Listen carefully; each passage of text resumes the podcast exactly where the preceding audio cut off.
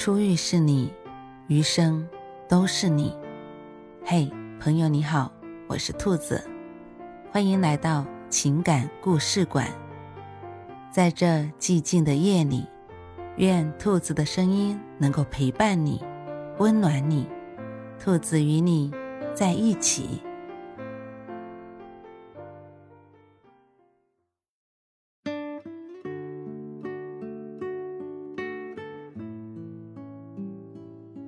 一枚订婚戒指，他和她是校友，毕业后又一起分到一家建筑公司。他整天在工地上辛苦不说，工资还很低，但女生就是喜欢他，就因为他人实在，好读书，而且还会写一手漂亮的字。订婚当天，按当地的风俗，男孩子要送女方一枚钻石戒指。午饭后，他带她去城里买戒指。下了车，女孩子说：“今天有点热，我们先到新华书店蹭一会儿凉吧。”他笑笑说：“算了吧，还是买首饰要紧。”但女孩子坚持要去书店，他拗不过她，只好跟她走了进去。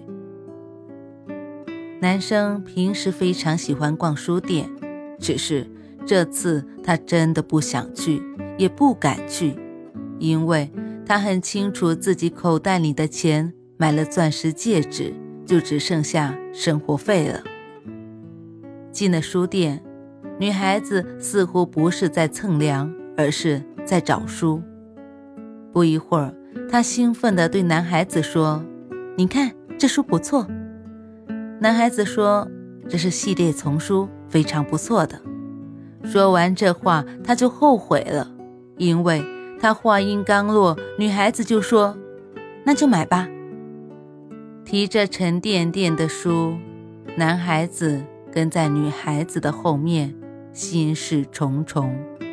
而女孩子哼着小曲，三步两步的就跨进了首饰店。看了半天，女孩子说：“这些戒指都太亮了，我不好意思戴。其实我对首饰一点都不感兴趣，要不以后再说。”男孩子摇摇头说：“那怎么行呢？这可是风俗。”女孩子回道：“风俗是死的，人是活的呀。”于是男孩子暗暗发誓，将来一定要给他买一枚独一无二的钻石戒指。若干年后，男孩成了一名知名的作家，还是一个成功的商人。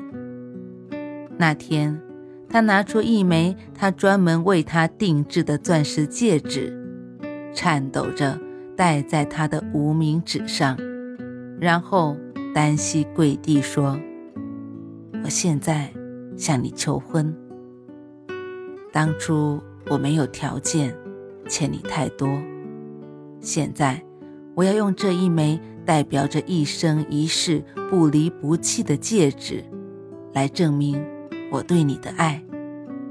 你愿意嫁给我吗？”女孩子将戒指从指尖上摘下来，握在手中，说道：“这是他们爱的见证，她要好好的珍藏一辈子。”男孩子忽然发现，他不戴珠宝首饰，竟也是那样光彩照人。